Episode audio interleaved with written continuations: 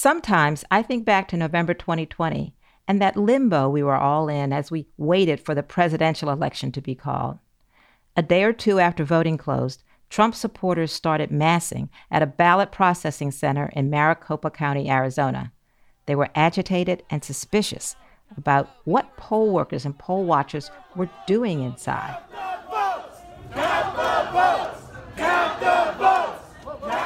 I wondered where all that energy would go after the election was concluded. And in recent months, I may have gotten an answer.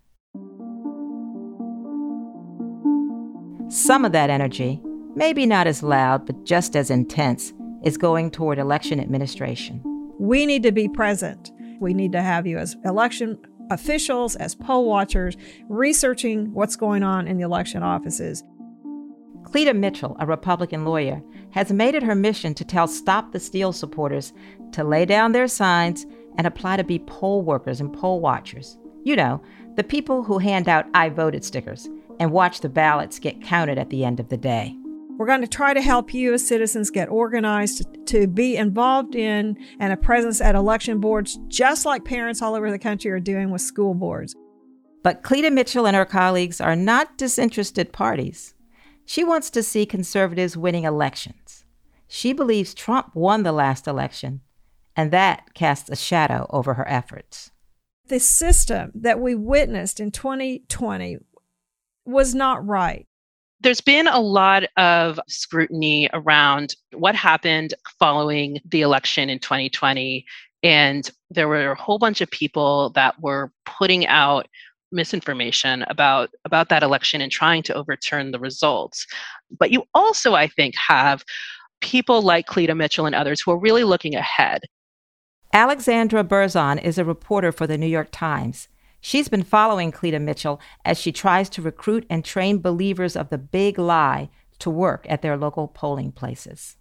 And historically, it's been very difficult to get conservatives to be interested in those topics. And we've almost left it to the left to dominate in that field. And we're playing a lot of catch up in all of mm-hmm. those political process areas. So, I mean, you know, rather than talk about decertifying 2020, they're using that to then take that energy that the election was stolen.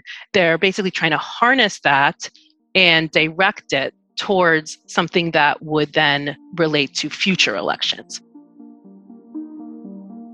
Today on the show, Republicans want to recruit poll workers and poll watchers to protect the next election. Is it merely citizenship at work, ensuring transparency as the votes are counted?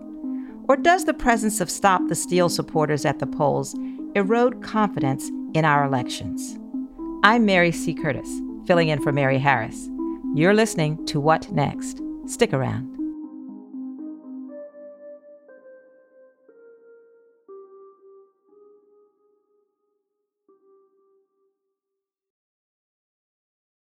It's pretty easy to get a quick sense of Cleta Mitchell listening to her podcast. It opens with clips that establish Cleta's bona fides with mentions from Tucker Carlson and former President Trump. It is a crime. Well, thank you, Cleta Mitchell. Thank you for that explanation. Really interesting and kind of appalling. Thank you, really. Tucker. Cleta Mitchell is somebody with great courage, and she's involved with your litigation. And then Cleta herself explains the stakes of her project. There are dead people who voted. There are people who voted in more than one state. There are people who were voting illegally in Georgia. And those votes are all included in that certified total for Judge. We have to stop this. We have to get engaged and get involved. Cleta's podcast is called Who's Counting? And it's a great title because it perfectly reveals Cleta Mitchell's mindset that who is counting the ballots will affect who wins an election. Of course, if our election system is working, it shouldn't matter who's counting the ballots. It should only matter who votes. But Cleta Mitchell doesn't believe the system is working. Cleta Mitchell, she actually started as a um, Democratic representative in Oklahoma and then had become a very conservative Republican attorney and has been involved with a number of key representation for conservative causes over the years, including a lot around elections. And she was particularly involved in Georgia she was on the call with Brad Raffensperger in Georgia, who's a Secretary of State, where Trump was saying, Can you just find these votes? I just want to find uh, 11,780 votes. The lawyer on that call with President Trump, Cleta Mitchell, is resigning from her law firm following her participation on that call.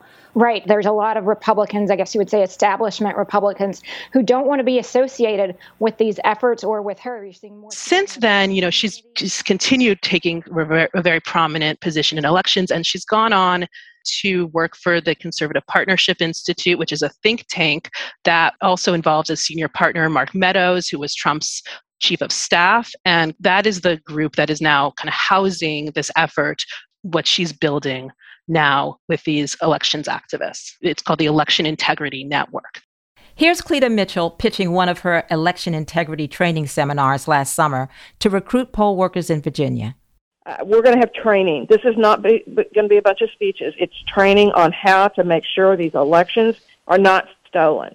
And, and we need to be just let me ask you about this because obviously, when you say election integrity, who could be against that? Every all we all want our elections to have integrity, but I want you to talk a little bit about who are these people being recruited and if they have an agenda involved. Right. So many of the what we found is that in a number of the cases, the people involved in these trainings and in, in the coalitions that are coming out of them are groups that already have decided that the 2020 election was stolen or was or, or something very seriously wrong with it, which of course has been discredited in numerous times.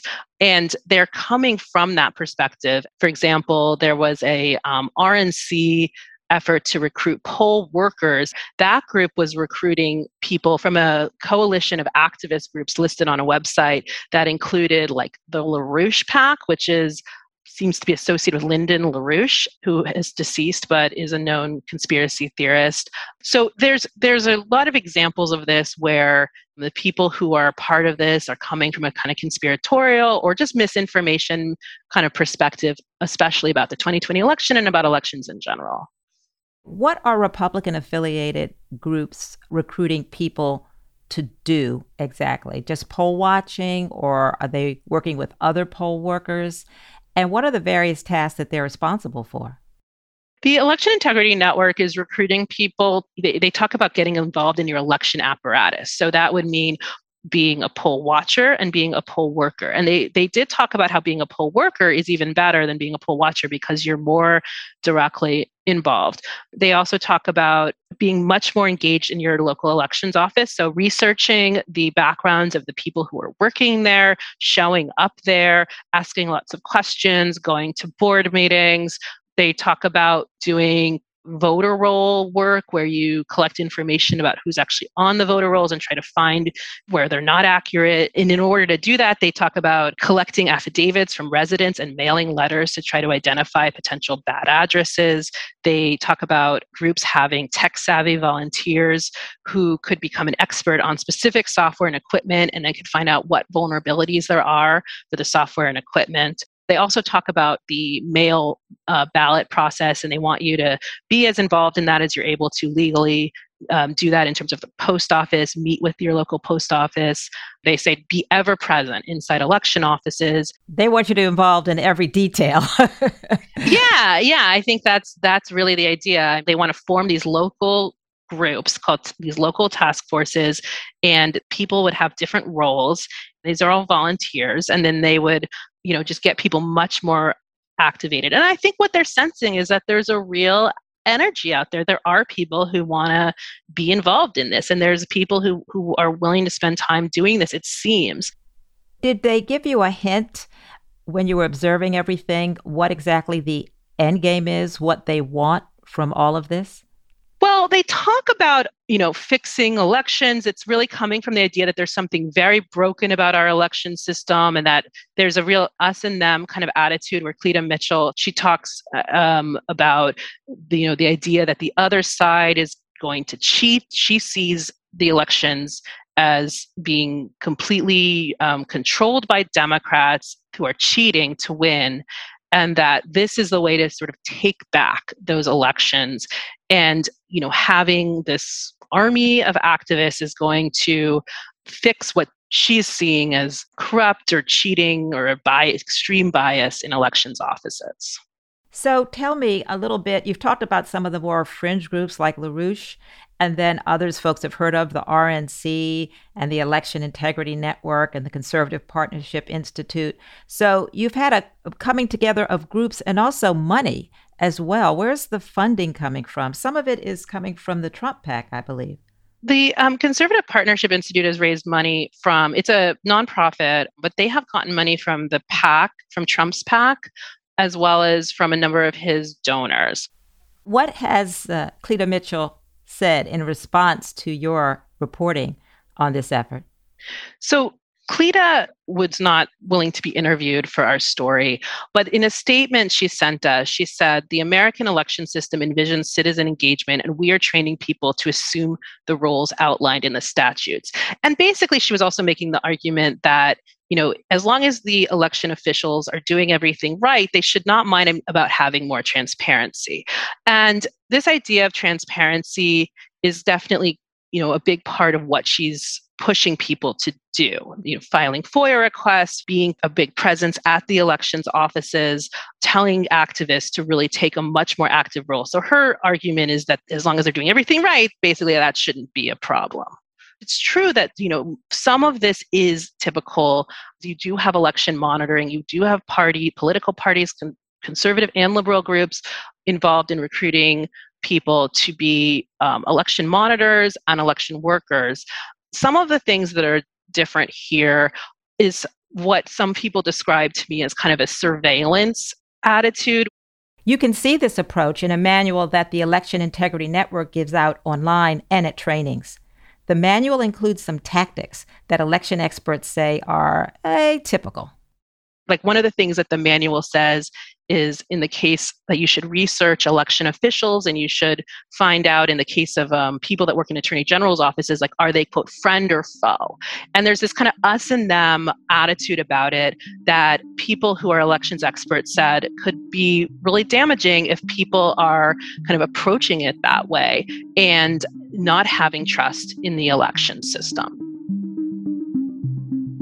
we'll be back in a moment after a short break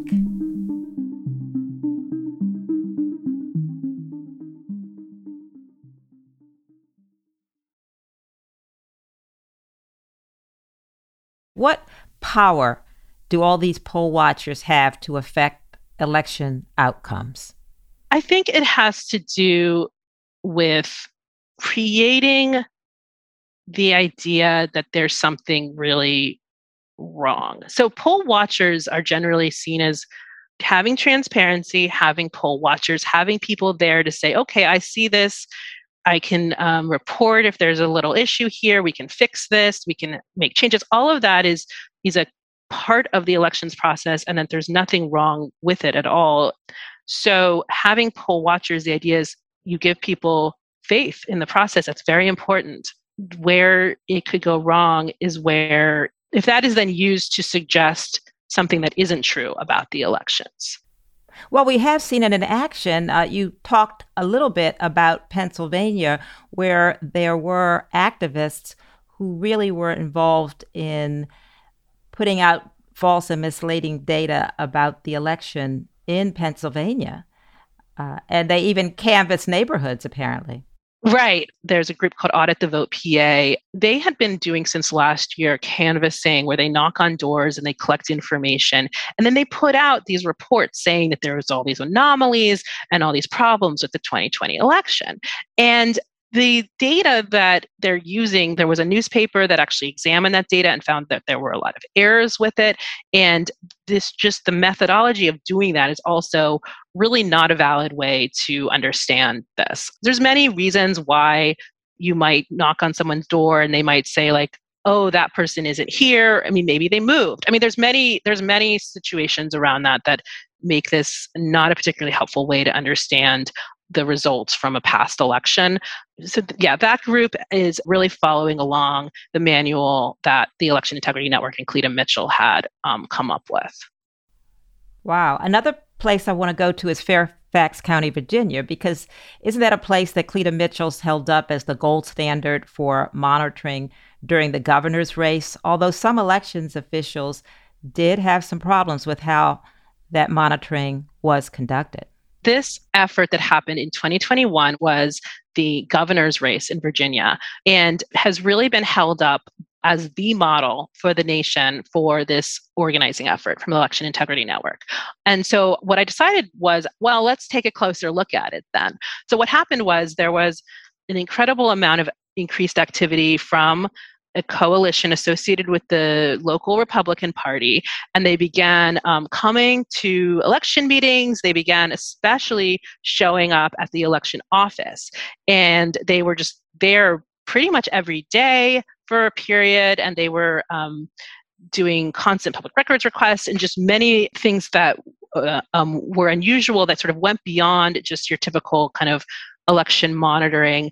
There was also a lawsuit that came out of that. There was a dispute over um, whether to count these certain absentee ballots. And this was ahead of the governor's election. And so you can kind of see how these pieces um, become part of a narrative to sit, to undermine the validity of an election. And then there was also a group called Virginians for America First that was going around also doing canvassing similar to what I was describing with Audit the Vote PA. And they came out with um, some reports that, that uh, were claiming that there was going to be something wrong with the election. And, and all of these groups were part of this coalition that is now being held up as the model. Now, the registrar in Fairfax County ended up resigning, and he credits this group as a large factor in that. He says that they were making his job so difficult. He had never seen anything like it in his 30 year career. Um, he said, if there's an absence of goodwill, there's nothing you can say that's going to reassure someone or win them over or change their mind. And you do wonder what might have happened had Glenn Youngkin, the Republican, been defeated by Terry McAuliffe, the Democrat. Would uh, they have felt it went smoothly. right. I did get some reports from some of the uh, polling places in Fairfax County, and there were a number of um, polling places where the poll workers were noticing issues. The, this group had recruited many, many more poll watchers to be part of the election than had than the Republicans had ever provided before. And some of the poll workers were filing reports afterwards saying that there was kind of problems. And one of the things a number of them pointed out actually was this idea that they were sort of trying very hard to find problems and they seem to be kind of acting like like spies or someone was like they're acting like a like a detective. Like sleuth was the way one person put it some of these poll workers felt like it seemed like they were trying to gather evidence so that if Youngkin had lost, he was the Republican running, they would have some kind of ammunition. Now, of course, that never came to be, so we didn't see what happened. And I will say that um, the head of elections at the time, he's also left, but um, in Virginia, did tell me that he felt that the election ran smoothly and overall the election did seem to run smoothly and that it could have uh, been helpful to have skeptical people closely engaged but i do think it's it's unclear how this would have played out. I do want to ask too when these charges of intimidation come complaints about the republican aligned efforts they don't come out of nowhere. They they were operating under a consent decree for decades uh, because of charges that there were uniformed police uh, monitoring armed and monitoring polling places in majority minority districts and signs that were said to intimidate, but that was lifted. Yeah, it was in 1982, I believe, they signed this agreement um, which had to do with charges that the Democrats were bringing against Republicans, saying that they were intimidating voters and especially um, Black and Latino um, voters. And the Republican Party, especially the, the RNC specifically, was really limited um, in terms of its poll watcher, poll worker recruitment effort for many, many years. Um, it was really handled more from the state party or campaigns. And in 2018, that consent decree was lifted. And so the party then, and especially this current cycle, is now really gearing up to be much more directly involved. And that's where they've hired, I think, 18 um, workers in states specifically to oversee their quote election integrity efforts. And they also have attorneys in all of these states as well. And so they're building out something much bigger. And they are clear that this is not formally part of the election integrity network and what Cleta Mitchell is doing, but they are showing up and they're even helping organize these events. So this the parties do have a role kind of formally in the election process in many places. And the explanation from the RNC is that that's why they end up working with these outside groups. Looking ahead, what do you think this means for the 2022 midterm elections and even 2024? I think that there's going to need to be more reporting and more of an understanding of of kind of what folks are doing there's often this this idea that there's going to be this army of poll watchers that are going to be disruptive and that are going to really cause a lot of problems. And that's been that's been a fear for a number of past elections that hasn't completely borne out i would say. But in this case there's reasons why people are really concerned about some of the differences here as one person put it to me, it really depends on whether they're actually interested in knowing the truth about elections or are they propagating propaganda. And so you basically see what the track record has been, and that is creating concern. Yeah. Now, the concern is will it stop there? Because in some cases it hasn't. Right. I mean, I think that what happened in 2020, where you had people going so far as to overturn, you know, really try to overturn an election these election results based on these ideas that that there were all these vast problems that just simply were not were not true. And it's many of the same people working on this. So that's really where the the concern comes from. Will that happen again? Thank you so much, uh, Alexandra Berzon, for joining What Next and talking about your story about election monitors and what it means for the future of the 2022 and 2024 elections. We'll be following your reporting. Thank you so much for having me.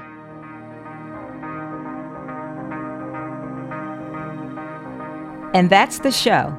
What Next is produced by Mary Wilson, Carmel Delshad, and Elena Schwartz with help from Anna Rubinova and Sam Kim. We are led by Alicia Montgomery and Joanne Levine. I'm Mary C. Curtis, columnist at Roll Call and host of its Equal Time podcast. Follow me on Twitter at mcurtisnc3. Thanks for listening. Mary Harris will be back in this feed tomorrow.